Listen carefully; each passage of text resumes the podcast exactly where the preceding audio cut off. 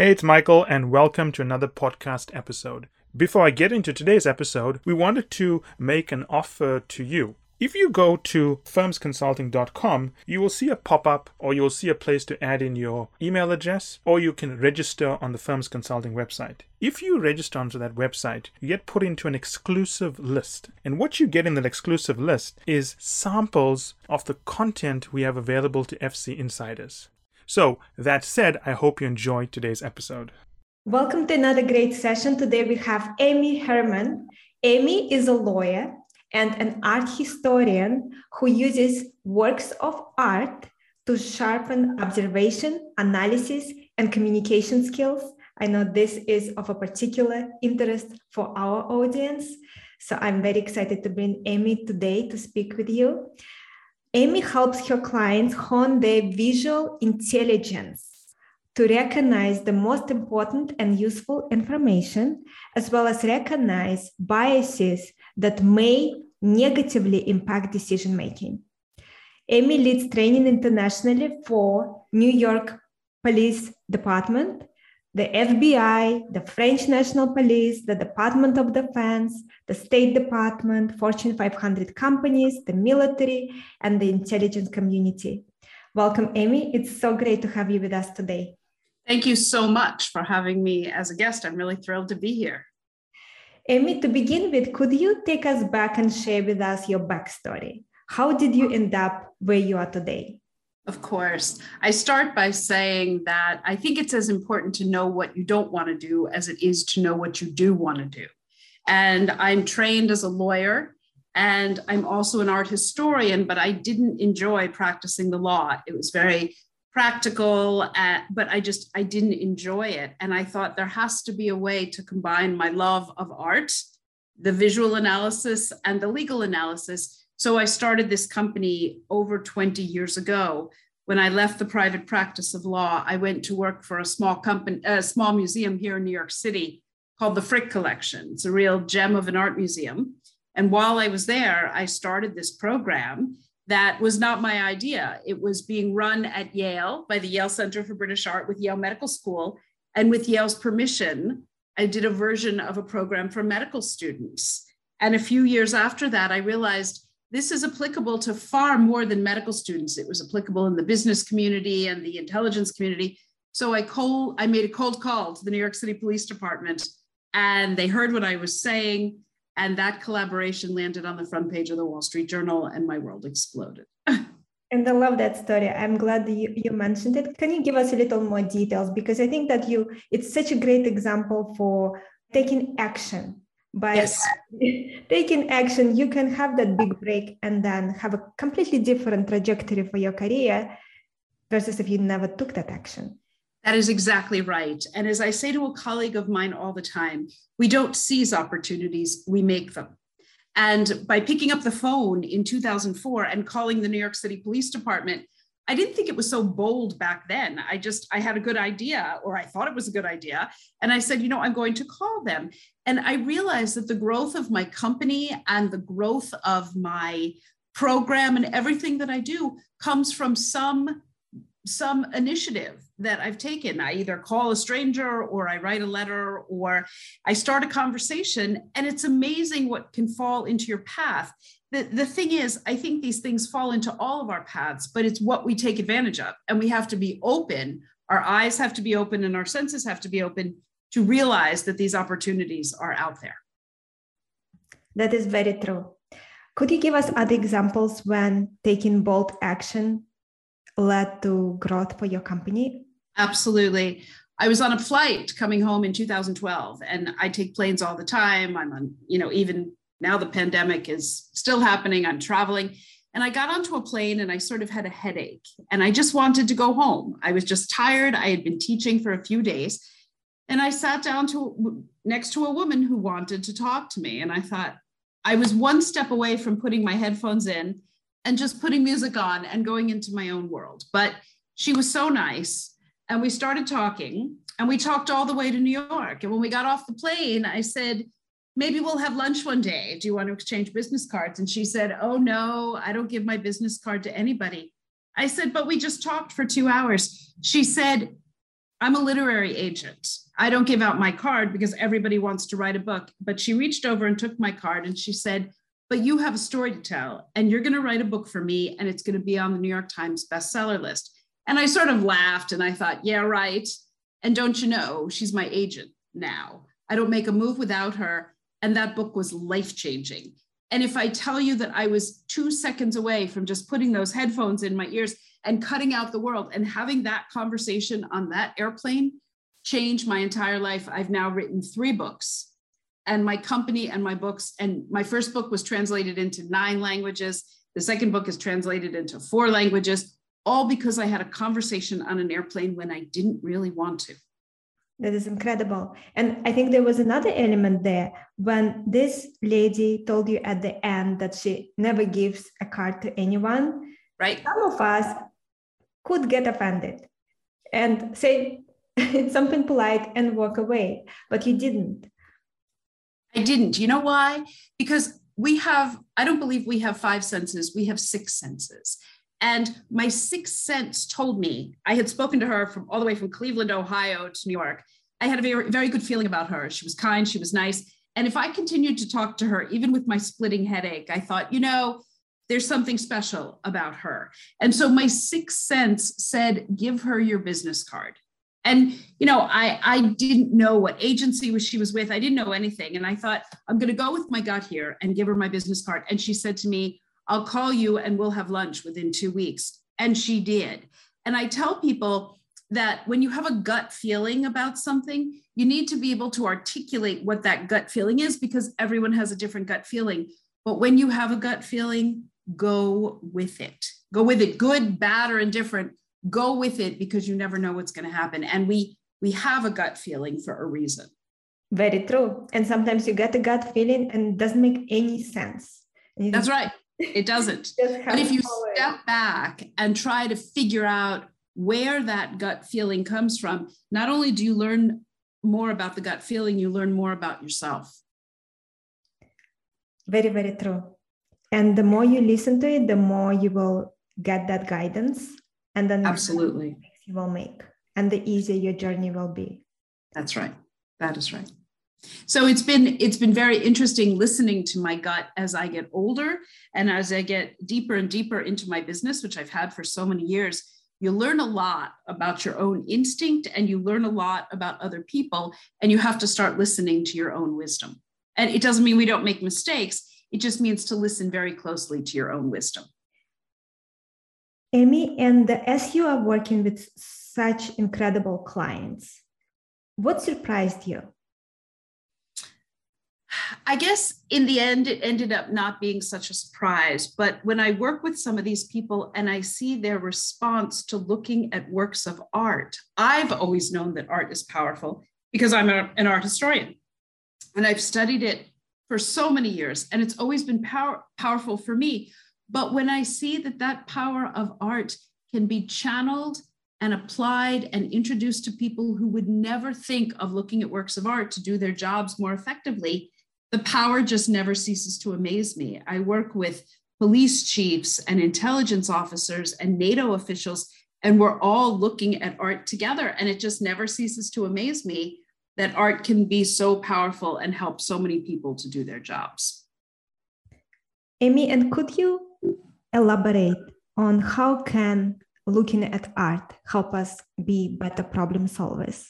Absolutely. I believe that the best things happen what I call on the exit ramp of your comfort zone, when you leave your comfort zone.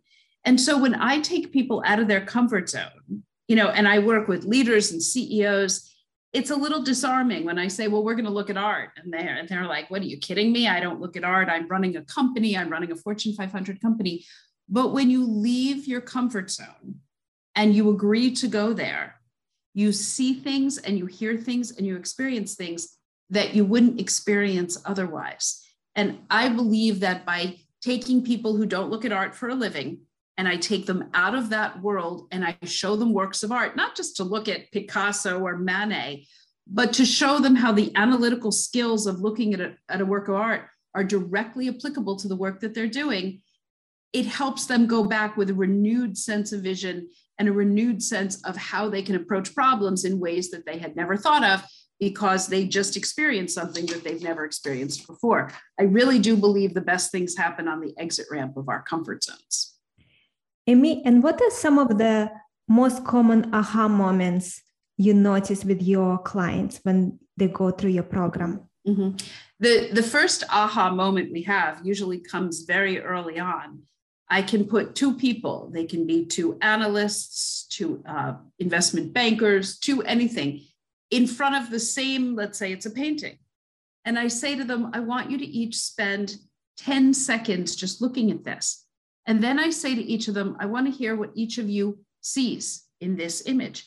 And as they describe, the first one describes, and then the second one describes, they come up with totally different versions of what we're looking at. We're looking at exactly the same painting, and I hear two totally different versions. And you know what that tells me? That's fine in the art museum. But what is happening in the operating room? What is happening in the boardroom? What's happening at the crime scene? And so it reinforces for people and gives them an aha moment and me as well that no two people see anything the same way. And that's probably the biggest takeaway from my program is that no two people see anything. Problems solutions employees products investments crimes witnesses nobody sees anything the same way. And we all need to be better communicators to be able to solve our problems. So once your clients understand that the way they see the world is very different from other people mm-hmm you mentioned to us already that they need to then learn to communicate what they see. That's right. What else they need to learn? How do they use that information to be better at their job? Because once you go into a situation, here's an example. Say uh, I run a department of 20 people, and there's been really very low morale in the department. Say everyone's coming back to work after the pandemic. I'm just coming up with an example.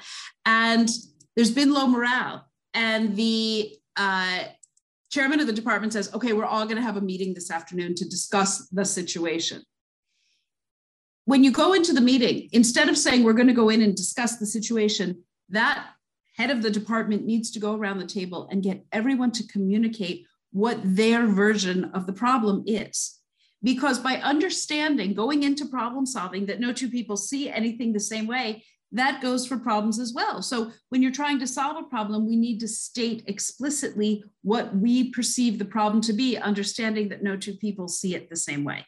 And this is so important from a very basic level of just communicating things that need to be done to communicating potential solutions or potential ideas.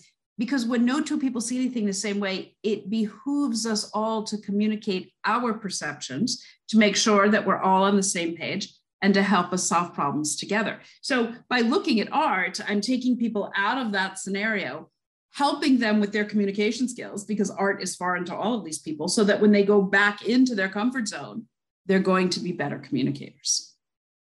Amy, and when someone communicates what they see, let's say a problem they're observing and how mm-hmm. they see it, are there any best practices you recommend so that they are heard by the other person because then we're also dealing here with bias. People hear what they want to hear.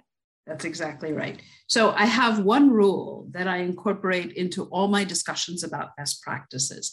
I ask everyone who has read my books or to take who takes my class to stop using two words obviously and clearly because the truth is we live and work in a very complicated world. Nothing is obvious and even less is clear. And rather than starting off a meeting by saying, well, obviously we have a case of X, what if it's not what if it's not obvious to me? What if I don't understand why? So I tell people to say instead, you know, it appears to be a case of X to me because of Y and Z. That way, you're explaining what may be obvious to you, but you're bringing everyone else into your circle. So, by taking obviously and clearly out of the conversation, it forces you to be a better communicator. Because if you think about it, our world is so complicated right now. Nothing is obvious. There's really, uh, other than the fact that so many things are broken. And so, the idea of forcing yourself to be a better communicator It's just the way we need to be moving in that direction. So I encourage my participants to when they're talking about a work of art, there's nothing obvious about a work of art. There's nothing. So I take those words out of the conversation so that when they return to the workplace, not only does it make them better communicators, it makes them more descriptive when they're faced with a crisis or a problem. When you mentioned that you ask your students to not say two words, mm-hmm. I was thinking, what about the other three words that I know you don't want them to say? And those are I don't know. That is right. That is right. The words I don't know shut a conversation down. They just shut a conversation down. And the best way to solve problems is by opening the door to communication, not shutting it down. So when someone says, Well, why do you feel that way? And they cross their arms and say, Well, I don't know, that doesn't help anyone it's better to say, you know, I'm not sure what the source of my anxiety is, but I've been feeling anxious about this initiative since the day we started talking about it. And then let's go back to the day we started talking about what were the conditions, what were the circumstances, instead of saying, well. And so if we are actively thinking about not shutting down conversations, the more we leave the door open, even with, with people with whom we disagree. So that if two people disagree, instead of saying, well, that's the dumbest thing I've ever heard, it's better to say, you know, I don't know how you got there. I can't see how you got there. Can you walk me through how you got there? And that opens the door saying, you know, I may not agree with you, but I'm going to meet you where you are. And I'm going to listen to you in the hope that you're going to listen to me. Very true. And for the speaker themselves, they're also missing out because as soon as they say, I, I don't know, then the, the brain is not searching for an answer. That's exactly right. You and your brain shuts down too. And something very important that you said before, we hear what we want to hear. And so if we're listening for what we want to hear, we're going to miss other information that really has the potential to benefit all of us. Amy, and how do you teach your students to deal with this confirmation bias issue? Well, when we're talking about confirmation bias, I ask them to use my methodology, which is four A's. Each of the words begins with an A. When you have a new situation, I want you to first assess the situation in your head and say, okay, well, what do I have in front of me? Then I want you to analyze it and say, okay, what information do I have? What don't I have? What do I retain? What do I get rid of? How do I prioritize it? Then I want you to articulate what you see in the situation because what happens with confirmation bias is we hear something, we make a decision in our head, and then we look for that solution based on what we've already thought of in our head. We want to confirm what we already think. Rather than going through the process of those four A's, if you stop and you pause and you assess, you analyze, you articulate, and you act, it ensures that you're not going to be a victim of confirmation bias because it's so easy in our complicated world to say, Oh, I've seen this before. I know what the answer is. Be careful because no two situations are the same. And rather than have your brain confirm what you want to see, take all that information in, pause, and go through those four A's, even in your head. And that's a vehicle to help you to avoid confirmation bias. Amy, and to make sure that our listeners and viewers can really understand what you're saying and utilize it in their life. Could you give us an example of using those steps in day to day work? Absolutely. So, uh, so I'll give you an example. Let's say in a business, let, let's say somebody has just been hired, okay? And uh, someone goes into the head of the department and says, I'm having a problem with the new employee. Nothing more specific, I'm having a problem. And you say, Well, what's the problem? And the person who's complaining says, Well, he's difficult to work with. Okay. So now the head of the department has the information. Somebody who, a longtime employee, has complained that the new employee is difficult to work with. So, as the head of, uh, of the department, to ask certain questions. I have to assess the situation and say, okay, number one, how long have you been working with this person? And in what context have you been working with them? Then you need to analyze the situation and say, well, how important is this new hire to the work that I need to get done? And in comparison, how much do I value the employee who's complaining to me? And as the leader, how do I balance the complaint that I've heard from a longtime employee about a new employee that we've hired? And then we need to analyze the problem we're talking about. Is it a short term problem? Is it a long term problem? Does it have a potential to become toxic in the department? And then I need to articulate the situation to not just the complainer, but I need to articulate the situation to the person to whom the complaint is about. And then I need to act and make a decision. And I need to balance what I've heard about the employee, how much I value the new employee, what the situation is. And as a leader, I need to make that decision. But the two things that it involves is me pausing to listen to what one of my colleagues has to say, and for me to go through those four A's before just making a decision. And that's, and you know, I'm not asking people, their plates are full enough. This could take 20 minutes to think it through, do the balance, but it all involves a pause, just stopping and putting those four A's into action. And when you think about it, it clarifies the problems that we have. Amy, could you give us some examples of how people realize, your students, how they realize that they have confirmation bias while looking at works of art? Mm-hmm. Mm-hmm. What happens is when I ask them to look at works of art, I have an exercise that um, it's very powerful. And I didn't realize how powerful it was until I, until I started doing it over and over again. What happens is I put a work of art up on the wall and I pair up. People are in pairs. One person has to keep their eyes open and one has to close them. And the person whose eyes are open has 45 seconds to describe the work of art to their partner whose eyes are closed. Now, these are not people that work with art all the time, so they don't know what they're looking at. When your eyes are closed, you're vulnerable, you're dependent on someone. So, number one, there's a sense of dependency. That's often a client relationship. You know, client is dependent on us. And number two, the person who's doing the describing has a very short window of opportunity, and they have to be precise and objective because someone is relying on them. And they have to be able to speak in such a way that the partner is not going to rely on confirmation bias and say, oh, I know exactly what you're describing, because nobody in my classes, most of the people have not seen these works of art before. So when I tell you that art is a fresh start, it's, it's just new data. I'm not teaching anyone art. I'm just giving their left brain a rest and I'm engaging their right brain so that when they go back to their left brain with data and analytics and markets and reports, they will see things more perceptively. When people come up to me after the uh, description exercises and they say that when they open their eyes and they look at the work of art that was just being described to them by their partners, frequently they say, I would have never described it that way. So they understand that no two people see anything the same way and no two people communicate the same way. And it's an eye opener for everybody about how biased we can be when our eyes are, and I say, quote, open, and also how we need to be better listeners when it comes to problem solving and communicating with each other. It sounds like a very powerful exercise. Amy, so we spoke about two very important elements when it comes to problem solving.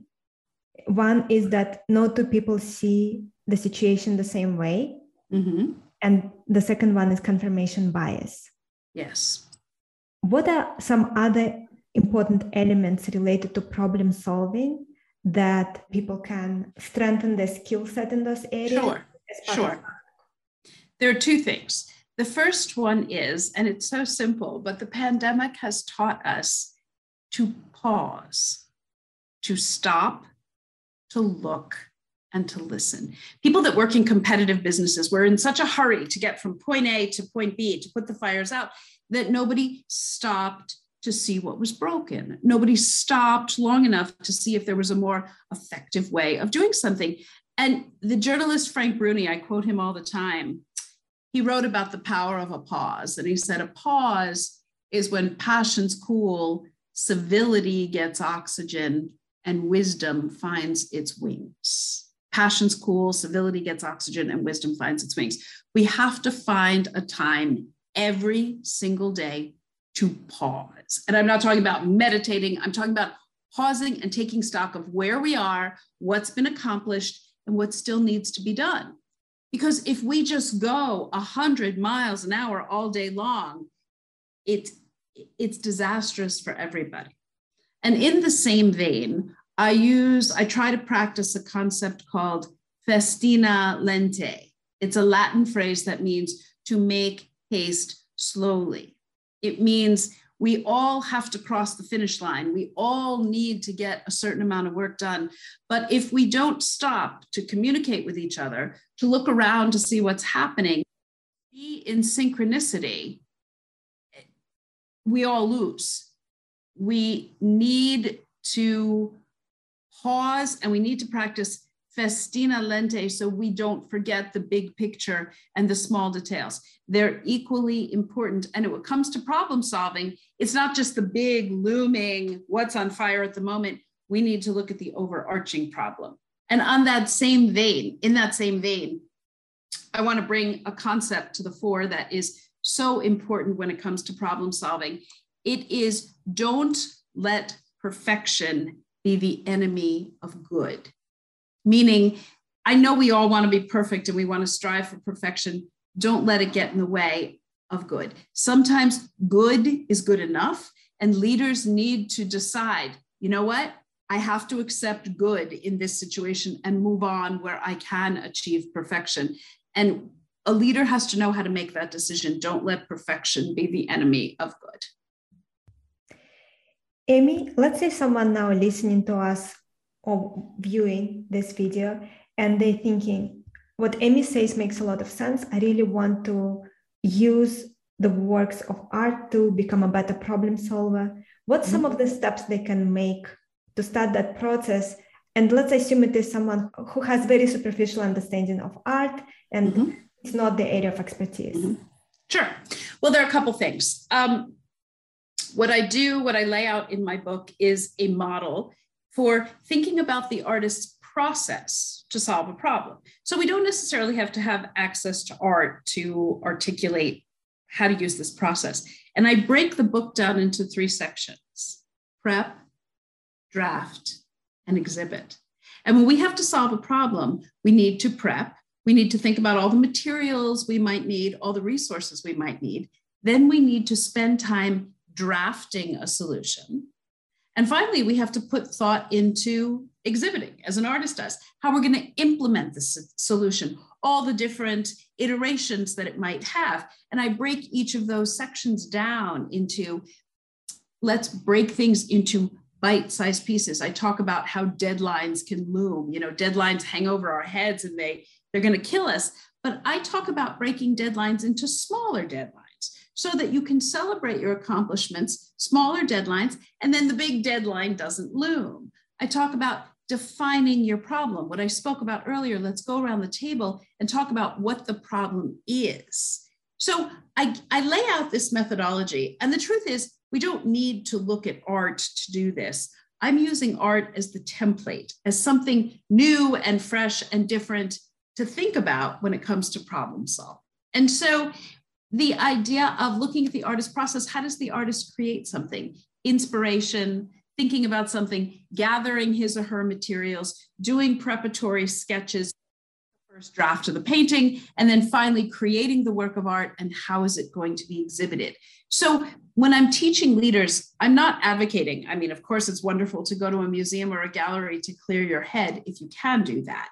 But if you can't think about this methodology of breaking down problem solving into prep, draft, and exhibit, and breaking down your deadlines into bite sized pieces. And it makes the whole thing that much more approachable. Amy, and uh, what were some works of art? And you will be able to answer this question better than almost any other person in the world because of your area of expertise. But what were some works of art that really taught you a lot about problem solving? Well, the first uh, artist that I'm going to tell you about, who's one of my favorites, is an artist from Italy named Giorgio Morandi. And many people have not heard of Giorgio Morandi. He was born in Bologna and he died in Bologna and he spent almost his whole life there. And what, what Morandi did is he painted jars and cups and saucers and vases and plates over and over and over again. And when people hear Morandi's name, they think, ugh, so boring. But I am one of the people who says, I love Morandi because there's a quiet subtext. He's constantly moving the pieces around. He's moving the cups and the jars and the vases and the saucers. And it's really not about those things. It's about light and shadow and weight and appearance. And he, I think, in Morandi's work, he was always trying to solve a series of problems. And by looking at his little still life paintings, most of them are very small, how he, look, we all do the same thing every day, right? But no two days are ever the same. And I think that Morandi really leveraged that idea of moving pieces around. The other artist that I want to talk about is one that everyone knows is Picasso. And Picasso, yes, he's talented, no question he's talented, but Picasso has an attribute that I think more leaders need to demonstrate, and it's called agility the ability to express that talent in so many different ways. Look at all the things Picasso mastered paint, pencil, pastel, crayon, wood, bronze, gold, ceramic. He was a painter and a sculptor and a printmaker. And we need a little more of that agility because I believe that leaders, it's a combination of talent and agility. And I think that looking at Picasso's works to see the range of one human being is inspiring for leaders to say, you know, this is more than my talent. It's my ability to be agile in difficult circumstances. And it's my ability to give my teams the opportunity to rise to the occasion to also be agile and let them solve problems. So Morandi moves the pieces around and solves problems in his paintings. And Picasso demonstrates how important it is for us to be agile with our materials. Amy, and when you became very fascinated with problem solving and connection between art and problem solving, it all originated from that program that you mentioned. Yes. But, but then what fueled you to dedicate your life to it? It became your life's work. It did. And I can remember the exact moments when this happened. My first book, book called Visual Intelligence was published in 2016. And a few years after that book was published, someone from another publisher said to me, You know, I know this method is good, but why do these people keep coming back to you, doctors and nurses and physicists and researchers? Why do they keep coming back? And I had to think about that. I, I didn't have an answer that was readily available. And then I realized it's because everybody has a problem to solve, everything is broken. And people thought, well, Amy taught us something new about looking at art for our communication skills. Maybe she can teach us something new in the realm of problem solving. And so I created the next iteration of my work, not just focused on, you know, observation, perception, and communication, but now with the added benefit of thinking about problem solving in a different way. And it's opened the world to me to looking at the artist process. And I'm not an artist, I'm not creative that way, but it's enabled me to see the artistic process in a different way. And frankly, it's been really interesting to do that. Amy, and as you were teaching such incredible students all over the world, what did you learn from them? You know, I can only hope that my students learn a fraction from me as much as I learned from them. One of the most important things that I've learned is some of the smartest people are not necessarily the most educated people. That just because you have a formal education or you have a certain number of degrees doesn't mean you're the smartest person in the room. And I also have learned that people's experience, if they listen to their experience, gives them so much knowledge and wisdom. And the ability, the other thing that I've learned from so many of my participants is a it's a wonderful line. People say we have two ears and one mouth for a reason. We need to use them proportionally. We should be listening twice as much as we are talking. Because when I listen to my participants, I listen to the police officers and the doctors and the nurses. If I take the time to listen to their issues, their problems, to hear about what's broken in their world, it enables me to do my job more effectively. And so when we're all trying to succeed in this very competitive world, I really believe that one of the keys to success is in learning to be a good listener. And that's what I have learned from so many of my clients that if I listen to them, I actually become a better communicator with them because I know the issues that they want to address and I know some of the things that they want to hear. But it involves me stopping talking and listening to them. Amy, and in working with so many people in very important professions, what were some common biggest pain points that is very visible to you that they are facing? Yeah, I think the idea of the pain points is about effective communication.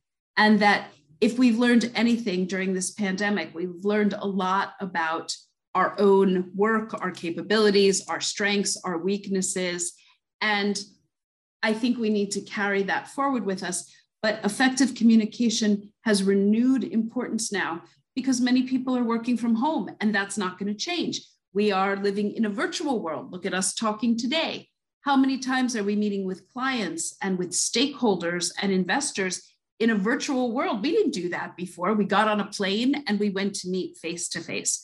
So, effective communication was important before, but it has even renewed significance now because we're communicating with our stakeholders in a virtual environment. We used to get on a plane and go see people. We don't do that anymore, or we, we, we're not doing that yet. So I think the most difficult thing for leaders of organizations and departments is rethinking their communication skills and making them as equally effective as they were before. And that involves what I said before agility the ability to communicate virtually, to communicate in person when we have to, and to make those decisions. I think effective communication was a pain point before, and it is still a pain point, but we need to put this crisis to work and learn as much as we can, as quickly as we can.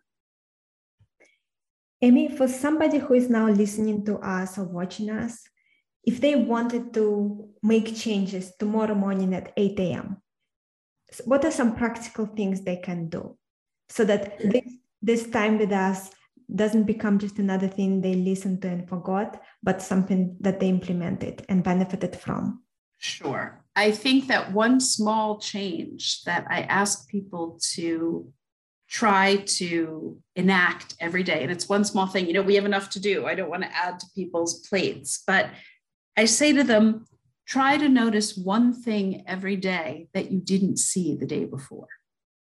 And to make a note of it, either write it in a journal, make a note of it on your phone, take a picture of it. One thing that you noticed that you didn't notice the day before. And why do I ask you to do that? There's a real reason, there's a scientific reason. Because when you train your brain to look for something that you didn't see before, you're engaging in neuroplasticity. You're, you're training your brain to go from narrow vision to slightly broader to slightly broader to slightly broader. And the good news is that when you practice that over and over again, your brain will eventually do that on its own. And when it comes to problem solving, multiple perspectives make for better decision making. So every day, tomorrow at 8 a.m., when you leave the house or you go to a new workday, say, I'm going to notice one thing today that I didn't see yesterday. And if you make a practice of it, you're actually engaging your brain to become more elastic and to consider more options and think about more things. And I believe, and science has shown, that this helps in the problem solving ability that we have. This is such a great advice, Amy. Thank you so much. You're welcome. We are getting close to wrapping up. I wanted to ask you more broader question. It doesn't have to be limited to your current focus, mm-hmm. but just over the last few years, what were some aha moments, realizations that were instrumental for your life or for your business? Mm. Well, I had two of them. the first one is very personal, but it affected my life in every way. In 2014, I went to the doctor just for a routine checkup. And two days later, I had a diagnosis that I had cancer. I'm so sorry my response was, Well, I don't have time for this. I'm running a business. I have a career. I have clients. And I said to the doctor, I don't have time for this. And she said to me very forthrightly, She said, You need to make the time for this. She said, Because if you don't, you're not going to be here in six months to discuss this. And it was a wake up call for me that all of a sudden I had unforeseen circumstances, a huge looming problem, all this chemotherapy and surgery. And I took it one piece at a time. Instead of saying I have this whole cancer diagnosis, one week at a time, one session of chemotherapy. And I put one foot in front of the other because, as they say in, in Mission Critical, failure was not an option. Dying was not an option. And I applied the same standard to my work, one step at a time. And I lost all my hair, and I had five surgeries and 16 rounds of chemo. And here my hair is back. I'm alive. But that personal, I'm not even going to call it a setback, that roadblock forced me to take other detours that were applicable not only in my personal life to remain alive, but also to help my business thrive. And it reminds me in one of the parting lines that I want to give to your listeners or your watchers of this. I'm going to quote Henry James. He said, Try to be the person on whom nothing is lost. And as I came out of my cancer journey, I said, There's a whole world to engage in, and I'm being given a second chance. So I try to be the person on whom nothing is lost. And I try to encourage my participants and my readers to do the same. It helps us personally, professionally, and certainly with problem solving. I'm so sorry, Amy, that you had to go through it. and so glad that you're okay. Thank you for the kind words. But you know what? I'm not sorry. It changed my life. I wouldn't wish it on anybody, but it changed my life and gave me a renewed perspective that I think enhances my life in a way that nothing else would have. So, and I'm I'm very healthy now and very grateful. Amy, and you mentioned that there were two aha moments. What was the second one? Uh, that's a good question. The second, the second one was when I became a parent. And again, at the at the risk of being personal, because when I became a parent, I realized that I was charged with guiding how someone else sees their world. And I realized that I didn't want my child to see the world the way I do. I wanted to give him the tools to be able to engage in the world in a way that he wanted to. And so by using art to teach him, and he's not, you know, people say, oh, your son must love art. He doesn't love art the way I do, but art has become a tool for him. And so the aha moment was in being a mother and realize that you're charged with guiding somebody to give them the tools not only to engage in their profession, but in their world. And also taking the lessons that I've learned from taking a cancer journey to uh, not let a good crisis go to waste. Thank you, Amy, so much for sharing personal aha moments. I think those are often the most helpful for people to hear. Mm-hmm. mm-hmm. And our lives are intertwined. You know, there's no line that separates the world we work in and the world we live in. They're the same world. And so the more effective we become in living the lives in the world we live in, the better we're going to be in the world we work in. I really do believe that. Amy, the last question I wanted to ask you is what were some, maybe two or three books that were absolutely transformational for your life? Mm, that's a good question. Uh, one of the books I was just talking about yesterday is a book called The Boys in the Boat. And it's about the it's about a team of rowers in the Olympics uh, in I believe it was the 1938 Olympics. And it was a, about a team of underdogs uh, from the University of Washington and how they beat Hitler's team in the Olympics. And the reason I talk about it is because it's not about rowing, it's about understanding the collaborative and the team dynamic, that nobody does it alone. Nobody works all alone, nobody works in a silo. And we have to take the time to be in synchronicity with others if we're going to cross the finish line and win the game. And the boys in the boat just, it, it, you cheer on the underdog and you say, you know what, there is good in the collaborative effort. Uh, that was really, that was a, a wonderful book that I really enjoyed. And I'm trying to think of another book uh, that really had a profound effect on my life and my work. It's a very good question. Mm. The Boys in the Boat tops the list. I'm just taking a quick look at my bookshelf behind me that I always use for inspiration. Of course. I, oh, I will tell you one. It's not specifically Um, but I've recently been rereading short stories that are connected by a theme. And the reason I tell you that is because I believe that our work and our life are series of short stories that are connected by a theme.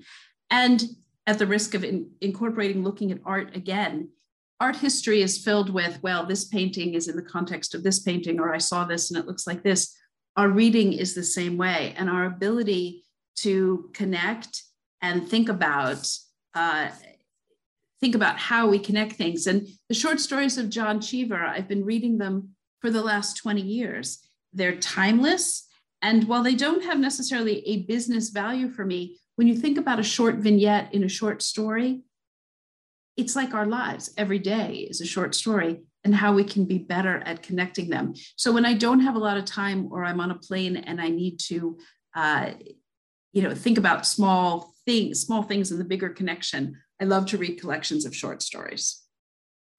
This is a great place to end this session, Amy. Thank you so much for sharing everything that you shared with us. I know it will be very beneficial for our listeners and viewers. Before we wrap up, do you have anything you would like to share?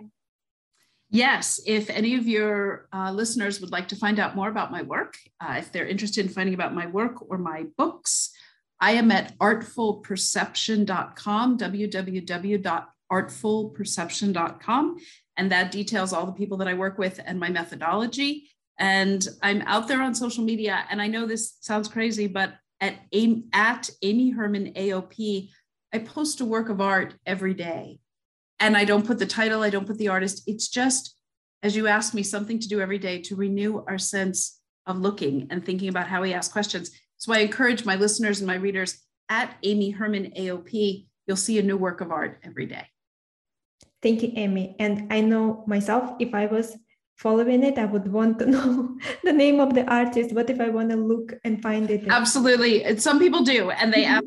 And I'm always happy to provide that information. But some people love to engage just in the pure object, uh, uh, uh you know, the pure um, act of looking. But if they do want the information, they just send me a message and I'm happy to provide the information. Sounds wonderful. Amy, thank you so much for being here. I really appreciate your time. Thank you very much for having me. It was a pleasure meeting you. Take care. Thanks everyone again for tuning in. Our guest today again has been Amy Herman. Make sure to check out Amy's book. It's called Fixed, and I'll see you next time. And that's it for today's episode. I hope you enjoyed it as much as I enjoyed doing the episode. Finally, I want you to remember that the only way to get access to our special offers, the only way to get our special pricing, and the only way to get samples of our content is to join the list on firmsconsulting.com. It's the only way also to get access to our unique advanced content that we make available to insiders. So if you want to get a sneak peek of things, test it out, see what's in there, this is the place to go. And finally, I want to thank you again for making us one of the largest podcast channels around the world for careers and for the 2 million downloads and counting.